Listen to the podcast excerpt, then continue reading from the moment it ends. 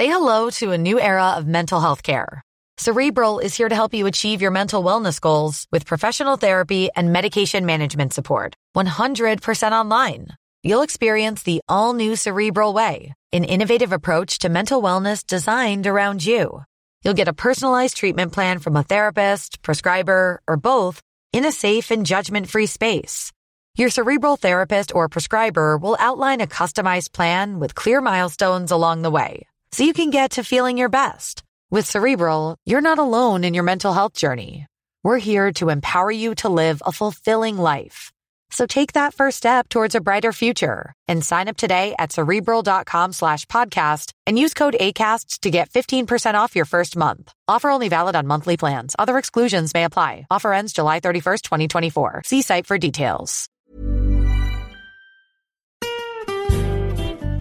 Hi, this is Karen Brown. Thanks for checking out the Mississippi Edition podcast. If you like what you hear, click subscribe, hit like, or leave us a comment if your app has that feature. Then find other MPB podcasts by searching MPB Think Radio on your favorite podcasting platform. Thanks.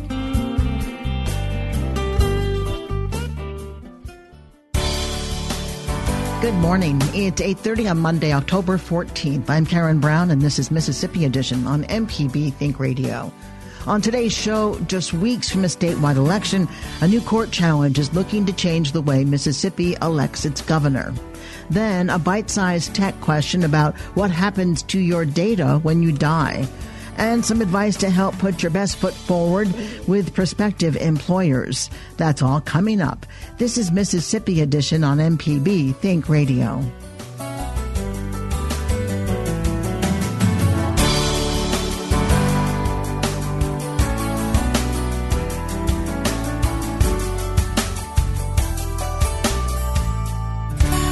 Federal judge may soon rule on a Mississippi election law some attorneys argue is discriminatory. A provision in the 1890 Constitution requires a statewide candidate to win the popular vote and the majority of the 122 House districts. If no one wins, the election is decided by the House.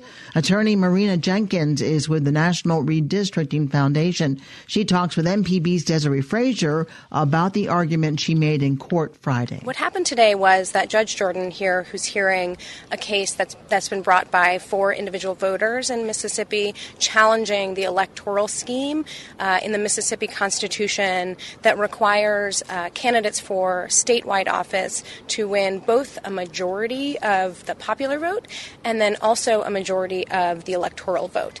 And if a, an individual candidate doesn't win both of those things, then the House of Representatives of the state of Mississippi gets to decide who wins that statewide office. So this applies to sta- to uh, governor, lieutenant governor, attorney general, um, any statewide state office. What's wrong with that? Uh, well, to begin with, it's history. So this these provisions were enacted in 1890 as part of Mississippi's 1890 Constitutional Convention, whose express purpose was white supremacy. And so these are really old provisions that were designed to prohibit African Americans from uh, working together to uh, collaborate and, and gain political strength. And so, um, from its inception, these provisions had the intent, and they have unfortunately had the effect of limiting the ability of African Americans in Mississippi to elect the candidates of their choosing. There have been no African Americans elected to statewide office, not that they would have gotten a majority of the vote. Have you seen evidence that this has been at play at all? Up to date? Yeah, I mean, I think, you know, there's a history of voter suppression and intimidation and, you know, the past hundred years um, across uh, states across this country, unfortunately, you know, one battle at a time.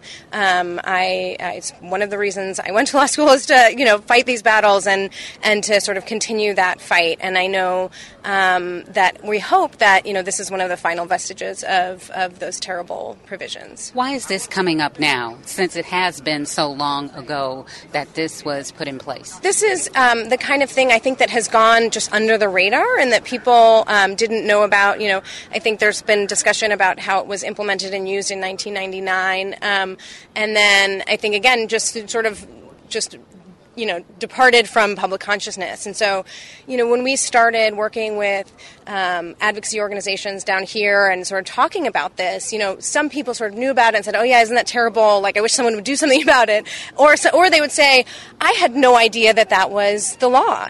And so, you know, I think part of it is. Um, you know that that it just wasn't in the forefront of, of folks' minds. And once we sort of started digging in and learning the history about it, um, it just became sort of um, we had no choice but to but to take action.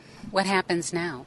So now we wait for Judge Jordan to um, to rule on the preliminary injunction. So hopefully, uh, he indicated during the hearing uh, that he would like either side to appeal to the Fifth Circuit as soon as possible. So um, my guess would be that he will make some decision uh, soon, probably within a week, if not. Um, uh, you know, even even sooner, and um, and then imagine, you know, that whichever side loses would appeal to the Fifth Circuit um, for the next step. And when you say injunction, that means that means we would um, ask him to strike the provisions uh, from being able to be used uh, as applied to the November 5th election. Marina Jenkins is an attorney with the National Redistricting Foundation.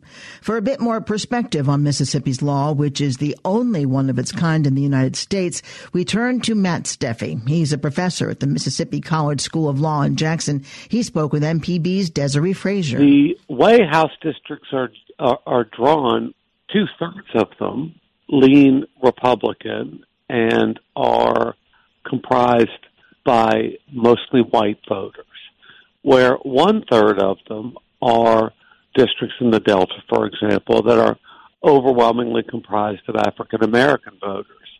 And so by design, this provision of the 1890 Constitution was written to make sure to thwart the potential impact of African American voters. And there's there's really little doubt what its purpose was because in the process of drafting the 1890 Constitution, the drafters told us what the purpose was.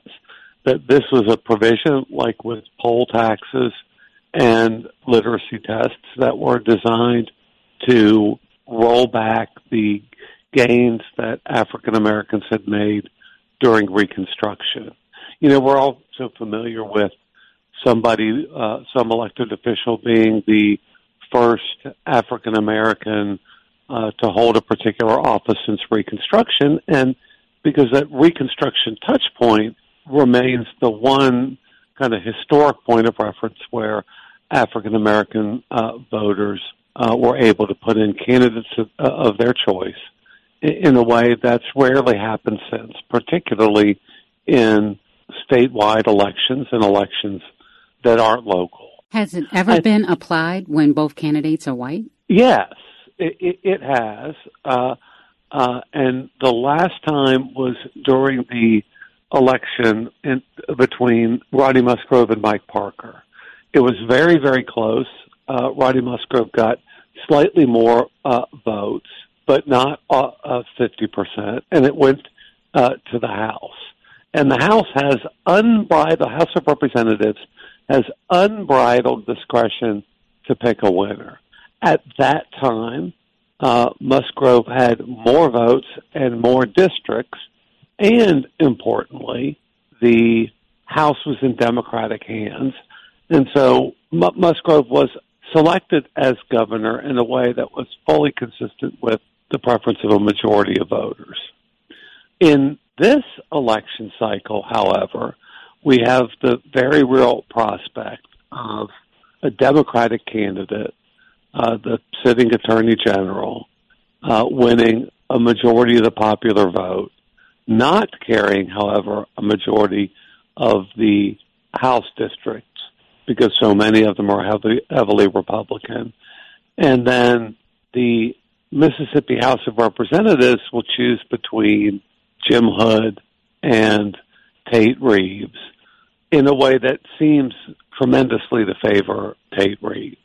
Even if it doesn't happen through this election cycle, this lawsuit highlights the need that this law needs to be revisited so that we don't have litigation, a cloud of litigation hanging over the election. Because it would be, under these circumstances, very difficult for an African American to win statewide office? Let me tell you, if it, it, it's it, it's almost it's almost impossible.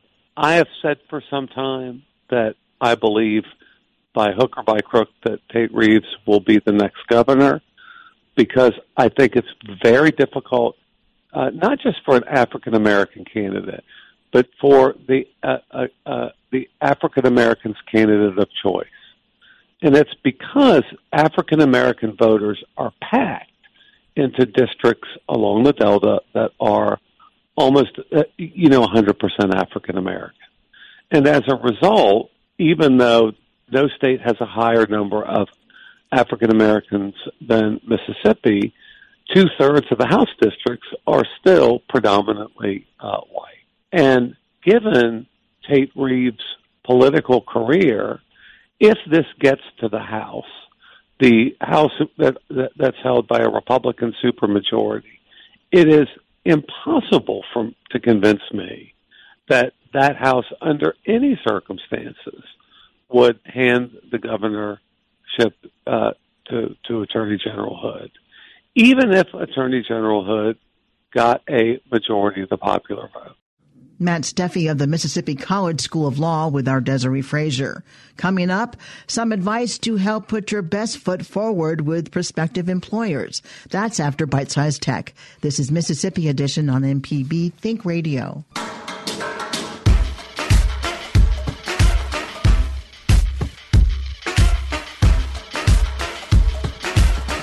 Welcome to this week's Byte Size Tech. I'm Jay White. On the show last week, a caller asked an important question. How would one go about getting access to files and documents that are password protected of a recently deceased friend or loved one? Wilson and Jeremy take it from there, and the answer that they provide may not be as high tech as you might expect. Here is this week's Byte Size Tech. I'm calling about ways to preserve one's password past one's death. You know, the safe deposit boxes at the bank in which we put important papers so that our survivors can get access to insurance policies and investments and all of that. You know, recently a person passed unexpectedly, and her family didn't know how to get access to her accounts. In fact, her computer was also password protected. So mm-hmm. I'm just searching for ways that we can, you know, have our passwords available past our death. Does that make sense? Well, it does, and I think uh, I think honestly, you hit on one of the simplest and low tech solutions for that. You know, it may seem a little bit low tech, but simply writing down those passwords and having them stored in a secure location. Uh, you know, for example, a number of years ago, my wife actually had a heart attack, and I was pretty concerned because it was actually on payday, and I'm like, okay, how do I pay these bills? Uh, it's a matter of being able to get to those passwords. Now, for us, we're sharing them, but you know, sometimes just that low tech approach of just writing it down and giving it to someone else, maybe putting it in in, in someone's safe for safekeeping. Uh, another thing, a lot of accounts accounts now, uh, bank accounts, social media accounts, investment accounts will actually allow you to set up recovery addresses. Yeah. Which will typically be someone else. So, say for example, I get a credit card, I make sure that my wife's account is actually on there to where she can speak on it in my absence in case something were to happen to me. Because you know, not too long ago, and we actually mentioned on this show, there was a gentleman in Canada. Uh, there was a Bitcoin company and he passed unexpectedly and he passed with the password and 145 million dollars to all of his investors were lost because there is no way to recover those sometimes. You got to have someone who can speak for you once you're gone and really when it comes to passwords if they don't if somebody else doesn't know your password i mean you know we always say all the time don't share your passwords. You know up at work for example um, can, it's kind of like a will right? You need it, something it really that's is. similar to a will and, it, and it can be almost just as as important. The only problem with something like that is that whenever somebody changes their password they have to go to that service and update that or whatever and you have to make sure that people are doing their due diligence to do that because what i've noticed is i'll have a client and they'll be like, "Oh yeah, I've got that password in a book." And they'll go flipping through this book, and they'll be like, "Try this one." And they're like, "No, wait, that was my old one. That's from two years ago. Try this one." Mm-hmm. And I'm trying all yeah. these different passwords mm-hmm. because they can't remember which one they wrote down.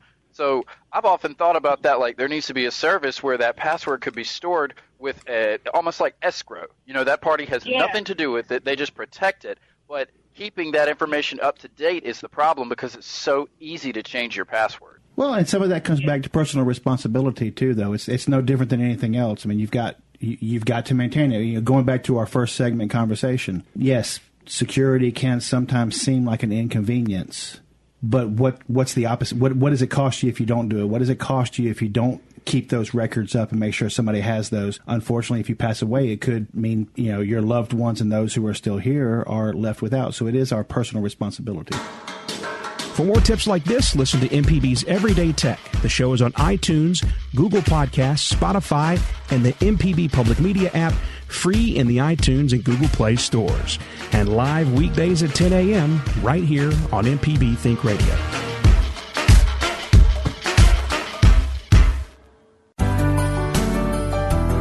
This is Mississippi Edition on MPB Think Radio. I'm Karen Brown. Mississippi's unemployment rate is just over 5%. That's low, but it doesn't mean no one's looking for work or even looking for better work. The Getting to Work Resume Building Workshop is taking place here at MPB later this week to help out all those job seekers. Joining us with more on building an effective resume is Roy Ballantyne of the Mississippi Community Education Center.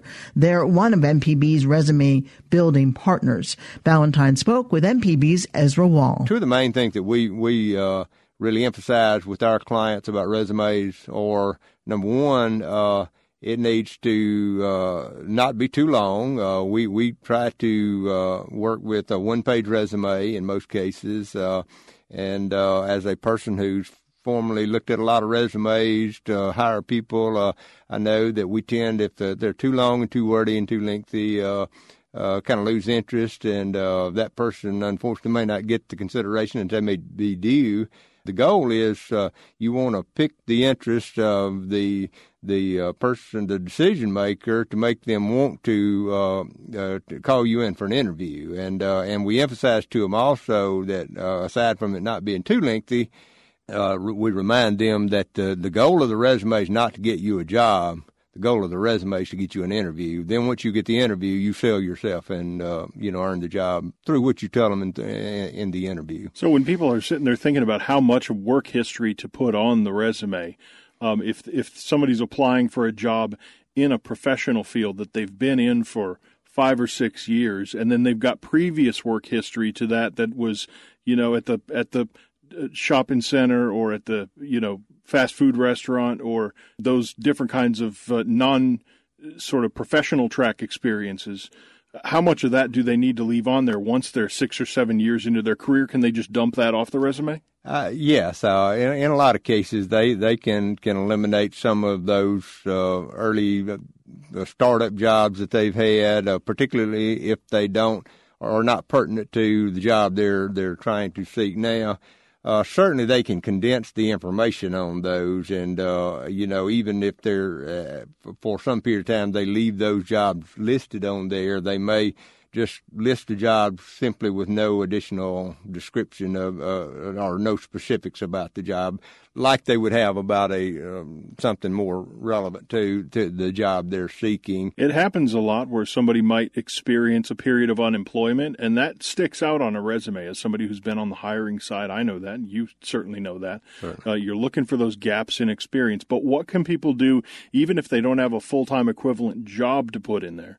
What can people do either through volunteering activities or educational opportunities to make sure that they have some way to justify their effort during that period of unemployment? Well, I think you kind of hit the nail on the head in uh, in uh, when you mentioned the volunteer experiences. You know, we we have a lot of startup people too that don't have much work history uh, because they're young and just right out of school and so forth.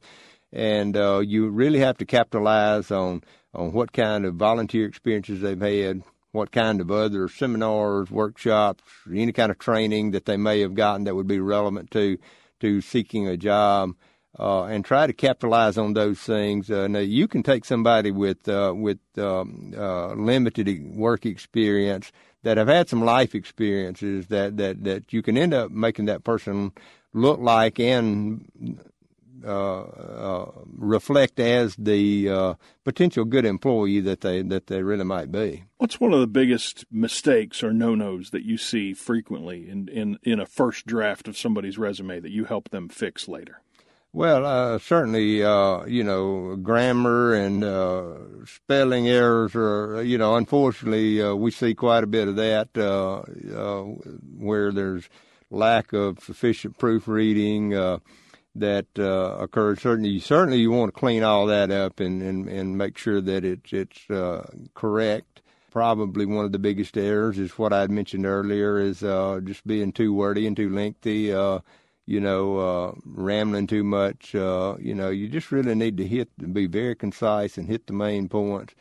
Uh, so I think those are the main things, and you know, keep it condensed down to, you know, it may not always be possible to have a one-page resume, but most people, you know, you can condense their information and still convey the message you want to convey in in in about one page. So I think those are some of the most common things that we see. Let me ask about cover letters when you write a cover letter for your resume, um, how how closely, how fine tuned should that be for each job that you're applying for versus having a general cover letter that automatically goes with the resume? To some extent, it depends on the jobs that you're applying for. The higher level jobs, the jobs that require more education and more technical expertise, I think you would want to be pretty specific for that one job. Um, you know, perhaps as you're younger and uh, looking for those startup jobs, you know, something more generic might be uh, suitable in, in, in some cases. But I think any time that you can be more specific in your cover letter, it just shows the employer that they're important, that you really have an interest in that job, and that you're not just, uh, you know, mass producing email uh, resumes and cover letters just to see what whatever job you can get. I think it just shows a little bit more specific that uh, how interested you really are in that organization, and I think that's certainly a plus. And each resume is different, and there's so many uh, opportunities to make mistakes or to put your best foot forward. And you can learn more about that at the uh, Getting to Work Resume Building Workshop that's going to be right here at MPB on uh, Wednesday from 9 to 2. And you can find registration information there, gettingtowork.mpbonline.org. Roy, tell me how people can uh, get in touch with the uh, Mississippi Community Education Center. You can reach us. Um, uh, we have a website, uh, uh, MSC, mscec.org. Uh, we have centers located throughout the state. You can uh, find our all our center uh, phone numbers on the website. Uh, our local number here in Jackson is 601 366 6405. Or you can just drop by one of our centers. Uh, we always have people available that can uh, uh, help with resumes. Uh, we help with looking for job opportunities. we work closely with a lot of agencies and organizations, such as the Employment Security Commission, uh, the WIN Job Centers, uh, a lot of other agencies that are out uh, promoting and having jobs. We encourage people to register with uh, for uh, or uh, download the Mississippi Works app on their phone and keep up with the jobs. There's consistently over 40,000, sometimes over 50,000 jobs posted that are available in Mississippi.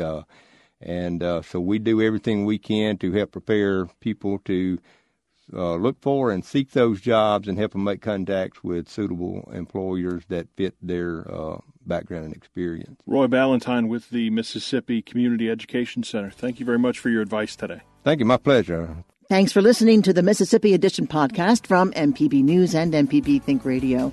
Don't forget to subscribe if you haven't already, and if your app lets you, leave a comment or review. We really do appreciate it. Remember, you can always get in touch with MPB News on Facebook and Twitter, and fresh episodes of the podcast are posted every weekday morning. I'm Karen Brown. Thanks for listening. This is Mississippi Edition from MPB Think Radio.